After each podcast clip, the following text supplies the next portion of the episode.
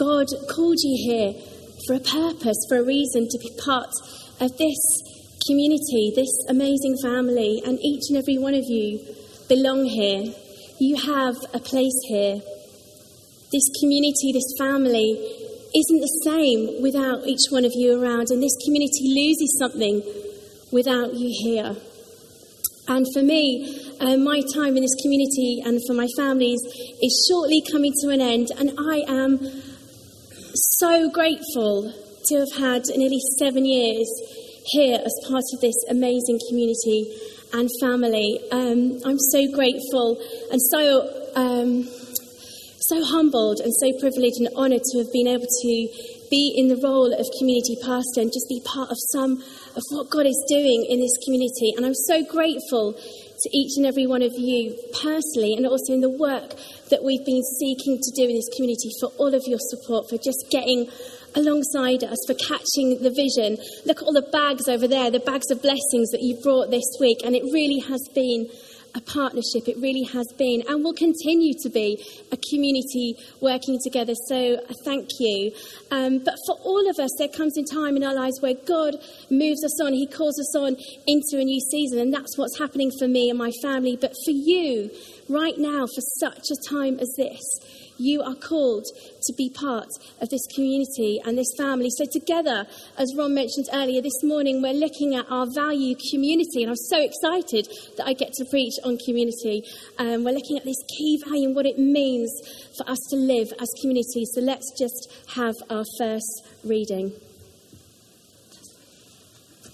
Okay, this morning's reading is taken from Acts chapter 2, verse 42 to 47, and in the Church Bible, it's on page 1094. The fellowship of the believers. They devoted themselves to the apostles' teaching and to fellowship, to the breaking of bread and to prayer. Everyone was filled with awe at the many wonders and signs performed by the apostles. All the believers were together and had everything in common. They sold property and possessions to give to anyone who had need. Every day they continued to meet together in the temple courts. They broke bread in their homes and ate together with glad and sincere hearts, praising God and enjoying the favour of all the people. And the Lord added to their number daily those who were being saved what flows out of this gathered community that we've just heard about in the early church is quite amazing, isn't it? And when followers and believers of Jesus gather and commune together, what happens is undeniable. What happens is unstoppable. And what happens is life changing. I love how the next thing that, that occurs right after this passage about what the early church looks like, what the community of Christians looks like, is a miracle. And for me, that's really significant because I believe that if we're a God filled, God focused community, then we are a community that performs miracles and healings and a community that sees signs and wonders. The two go hand in hand. Community and miracles go hand in hand. There's a correlation between the two. And I think the fact that we, we hear about this community and the first thing that happens after that is that we see a miracle. So I think we have to take notice of that and look at that. So let me tell you a story of one of the first miracles that was birthed out of this early Christian community that we've just heard about. So Peter and John, they were two of Jesus' disciples, and they were on their way to the temple to pray. And at the temple gates, they see this lame man, and this man has been lame for 40 years. And he's carried to the temple gates every day. He's carried by other people so that he can beg for money. And so he saw Peter and John approach the temple gates and he asked them for money. And Peter and John looked at this man and they said, Look at us. Look at us. And this lame man gave them his attention. And then Peter goes on to say, Silver or gold I do not have, but in the name of Jesus, walk. And he reached out and he took the lame man's hand and he pulled him to his feet. And his ankles and his feet began to work, they began to gain strength. And the lame man, he jumped and he praised God and he ran into the temple. And those in the temple recognized him to be this lame man that they'd seen probably many times at the temple gates. And they were in awe and wonder of what they had just witnessed. So, firstly, church, this morning, let's be a community that bears witness to the healing work of Jesus. Acts 4, so just a bit later on in Acts, in Acts 4, verse 30, it says, Stretch out your hand to perform signs and wonders through the name of your holy servant Jesus. And if you're here this morning, if you're a believer, if you've already committed your life to Christ, then you are marked by the work of his healing. You bear something of his very personhood. Therefore, you bear witness to the name and to the work of Christ.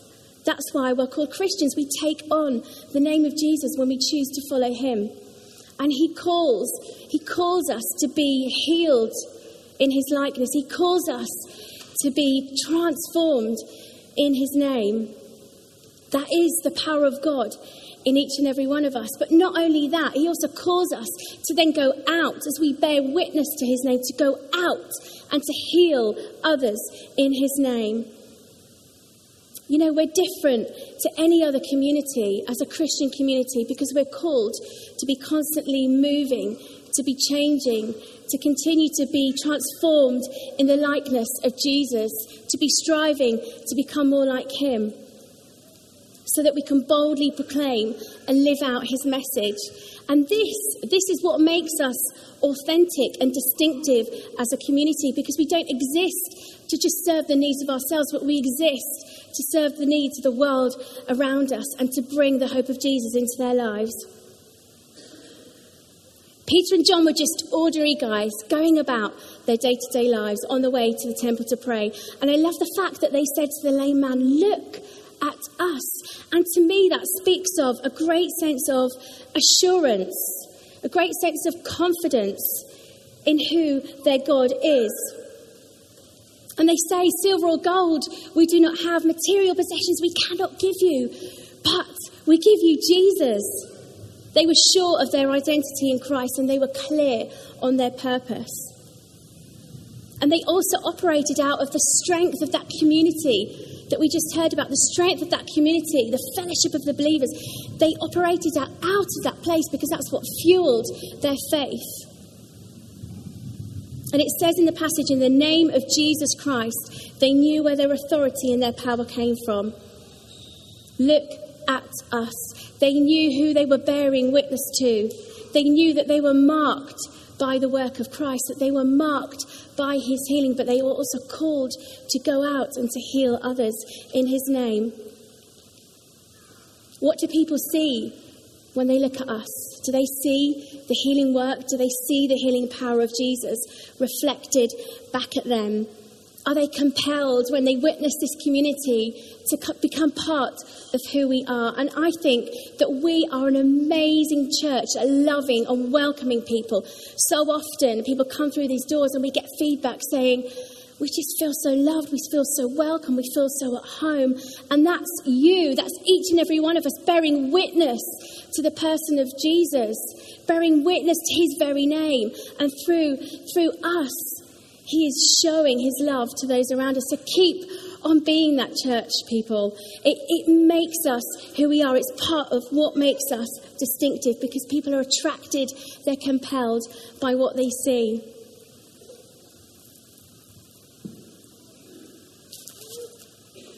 Secondly, let's be a church that's prepared to be bold. When we spend time with Jesus, when we're filled by His Spirit, we cannot help but get caught up in his ways. And that's what happened with Peter and John. They got caught up in the ways of Jesus, and their response to that lame man was instinctive, it was natural. They didn't hesitate, they didn't hold back. They said, Come on, be healed in the name of Jesus. That was their initial response.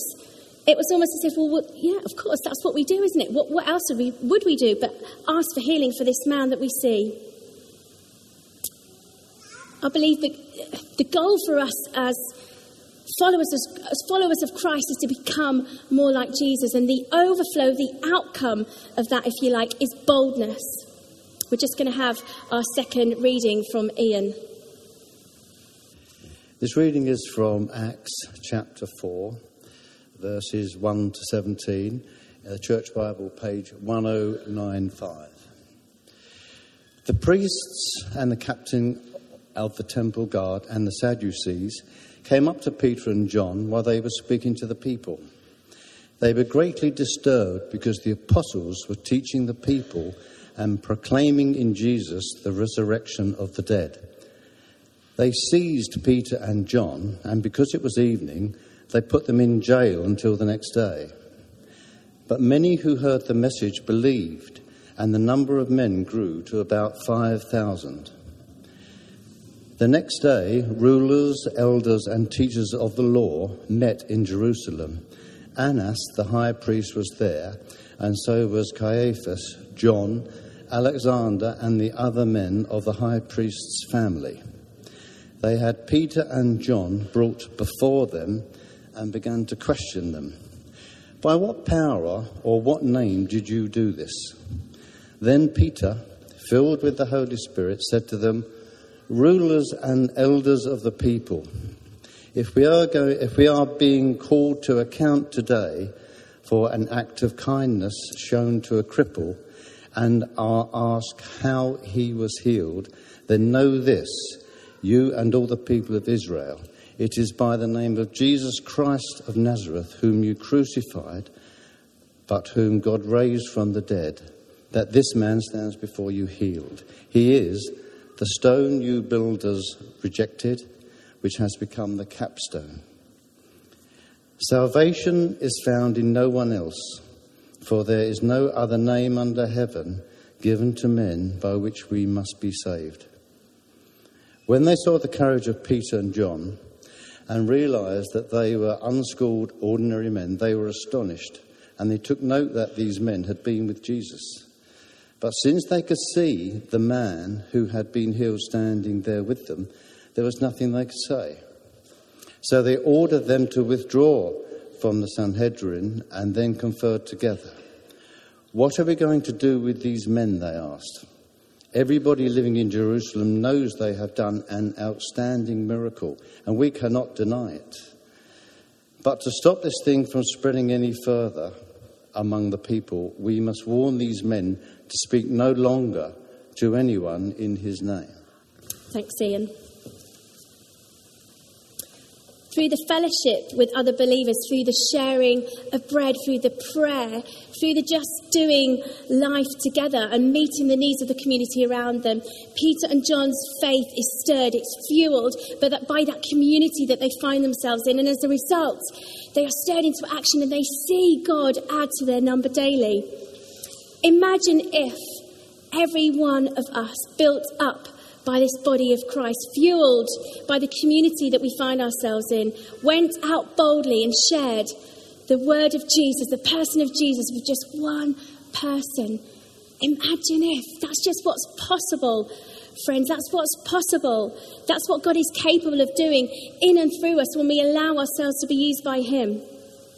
So, following this miracle, we hear in this passage that Peter and John were arrested and locked away for the night in prison. And the following day, they were questioned by the re- religious leaders, the Sanhedrin, that we just heard about in this passage. But Peter, filled by the Spirit, in a, mo- in, in a move as bold as you could possibly get, he stood up to them and he said, If we are being called to account for the act of kindness to a lame man, then know this it is by the name of Jesus Christ, whom you crucified, but whom God raised from the dead, that this man stands before you healed. So many people had seen this miracle, so many had witnessed it. The religious leaders couldn't do anything about it. They saw the courage of Peter and John, these ordinary guys.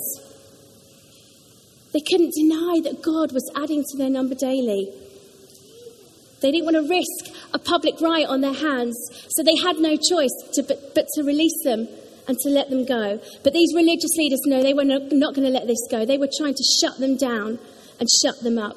They wanted to stop this thing from spreading. But this initial bold move from Peter and John made them even bolder. The re- religious leaders were not going to stop them from spreading the good news of Jesus. And this passage ends with them praying, Enable your servants to speak your word with great boldness. As if they hadn't already been bold enough, they were praying for more. Like you and me, Peter and John are just ordinary guys. They were uneducated. There wasn't anything particularly special about them, but they just took one bold step and then another. And that's a little bit like us, isn't it? And I think that's what God is wanting to speak to us about this morning because the Bible says the Word of God is a lamp unto our feet, and God doesn't necessarily reveal the whole staircase in front of us, but what He asks us to do is be obedient in just making that one step. And when we do that amongst the fellowship of believers and we see God answer prayers, we say, Hey, I can do this. God's not going to leave me hung out to dry when I step out in faith. And I take another step and another step and another step, and I get bolder, and I'm excited by the work of God that I'm witnessing. I'm excited by what I'm seeing God do in the community community that I find themselves in. And before I know it, I've climbed a whole staircase. Friends, are we living in such a way that nothing stops us from telling others about Jesus?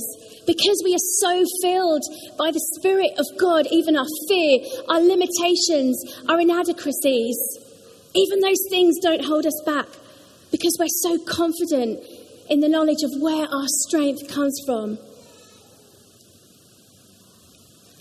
Many of you know that we've got a food bank here called Restore, and we started Restore uh, uh, in 2011, so it's been running for just over five years now. Um, and in those early days, um, we are probably a little bit bold. Claire, where are you? You were with us at the start. Lots of you were. Maybe a little bit bold. Um, but we just wanted to go carefully. We wanted to make sure that people didn't think that we had an agenda. And as the years, as the months and the years have gone by, as we've taken those little steps, I believe we've got bolder. And as we've done that together in community, we have fueled one another's faith. And there's many people that I could talk about this morning who, hang on a minute. Water. Um, there's many people that I could talk about this morning that have inspired me. Many people who have been bold. But I'm going to talk about Ian because he did our reading this morning. I have got his permission, so he doesn't mind me saying this. And Ian and his amazing wife Pauline have been two people that have impacted me greatly. And what's amazing about Ian's story is that when he came to this church with Pauline two and a half years ago, he, he would say himself that he, he drifted from God. He was a believer growing up, but he drifted from God. And as he, as he became part of this family, and became part of this community. He was so impacted by the love and the welcome that he had here that he saw that God was real. He was captivated by what he was seeing and he began to serve on the Restore team. And just a couple of weeks ago, myself, Pauline, and Ian went into the home of a lady that we were taking a food parcel to, a lady really in need. And the Spirit of God just led us, and we stepped out in boldness. We just took that one step, and we said, Can we pray for you? And as we did that, the tears were just flowing. The Holy Spirit was there, and Ian was just. Uh, just amazing with this woman, just talking to her, hugging her, and I've just seen that boldness in the life of Ian, and that is testament to the work of God in him, but it's also testament to the community of believers that he's found himself in because that has helped stir and ignite his faith. So, finally, let's be a community that is willing to get our hands dirty. One of the things that strikes me over and over again when I read the Bible and when I hear about the teachings and the ministry of Jesus is the way in which he reached out to the least, to the outcasts, to the prostitutes, to the lepers, to the demon possessed, to those that were cast aside, to those that nobody else wanted to touch just like this lame man that we've heard about. And for me personally, this presents a great challenge because it's easy to love those that are lovable, isn't it? It's easy to love those that are our friends, that are like us, that, that don't present a challenge to us, perhaps. To those that, that don't shake our world, those that are comfortable to love. But you see, God doesn't call us to gather and commune here every Sunday for a cozy club, drinking nice coffee, singing some nice songs, having a good jolly old time together, and we go back to our normal lives. There's so much more that God expects of us. There's so much more that He wants to partner with us in. I love the fact that Peter and John had no hesitation in reaching out to this lame man. They didn't just say, hey, you know what, we're in a bit of a hurry today. Um, we need to get to some temple to pray. Someone else can deal with that man. Or even, actually, we've seen that guy so many times. What's the different about today? If he was going to be healed, he would have been healed already. What's holding us back? Maybe we're serving God. Maybe we're just dipping our toe in. Maybe we haven't fully committed ourselves to this community or to Jesus, even. What limitations, what boundaries are we putting on ourselves? Let's be a community that's prepared to get our hands dirty, to get stuck in, to keep loving without measure, to do the unexpected, to tear down barriers, strongholds, limitations, and to operate under the power of the Holy Spirit, bearing witness to the name of Jesus, boldly proclaiming, boldly living. Like Peter and John, let's not be afraid to stand up for injustice. Let's not be afraid to stand up for those that have no, no voice. Let's not be afraid to stand up for the poor and needy.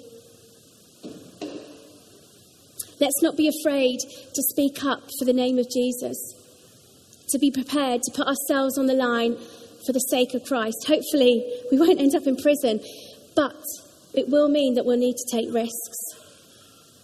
If we are to play our part in radically transforming lives in the love and power of Jesus, then we need to get our hands dirty. We need to get stuck in. And we are a church that already, already does that. But there's more for us to do. There's more that God's leading us into. Into. What is your bold prayer this morning? What is your bold response? And God's been really challenging me about this recently, about praying bold prayers. And, and, often, sometimes I find myself that I, when I pray these prayers, I kind of put a bit of a caveat in. I say, well, God, I'm kind of asking you for this, but, you know, it probably won't happen. Or if it doesn't, it doesn't matter. Uh, and perhaps we limit, limit God with our prayers. You might not feel bold right now. I don't feel bold right now, but that's okay because it's the work of the Spirit in us that makes us bold. The Word of God is a lamp unto our feet as we just take that one step. He guides the way, He lights our path, He gives us all that we need. What I love about bold prayers is that bold prayers aren't me centered, they're not self centered. Bold prayers are centered on others because bold prayers are all about the benefit of somebody else and the, for the purpose of that person knowing something of the Christ that we serve. Maybe your bold prayer this morning is God, help me to be bold and invite my neighbour to coffee. God, help me to be bold and stand up to that office gossip. God, help me to be bold and not be afraid to tell other people that I'm a Christian. Maybe this morning you're feeling that, you know, that tug that you feel in your heart when you know that God's speaking to you. Maybe you, you're feeling that nudge and you know that you need to take that first step of boldness. You need to step up to the plate that you know that God is calling you to something more. And I want us to be bold together in our response. And if you're sensing that this morning with the worship band, just come up. The worship band are going to start and coming to play a worship song for us. If you're sensing that, that tug and that pull in your heart this morning, I would love you to be bold, to be brave, and to stand with me. If you want to dedicate your life afresh and say, God, yes, I want to step up to the plate. I want to be bold for you. I want to make your name known. I want to tell others about you. I want to commit to this amazing community that I find themselves in. I find myself in. I want to give my all. If that's what you're feeling this morning, would you stand with me as we all just close our eyes? If you want to step out this morning, make that first bold step and say, God, yes, I want to be bold for you. Would you stand right now as I pray?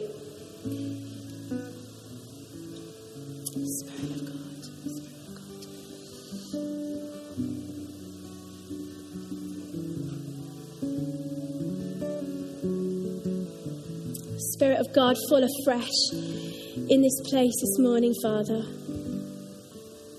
Lord, it's all for you. It's all for the sake of Christ. And we are humbled that you would choose us, that you would choose us and use us to partner in your work in this community, in this world. Lord, whatever that bold step is for us this morning, that one first step, would you light our path? Would you give us all that we need in you? And Lord, we want to be a community that is bolder, that is stronger, for the sake of your work in this place, Sunbury, Lord Jesus. Strengthen our hearts, our minds, and our bodies for all that you're calling us to do, for all that you're calling us to be.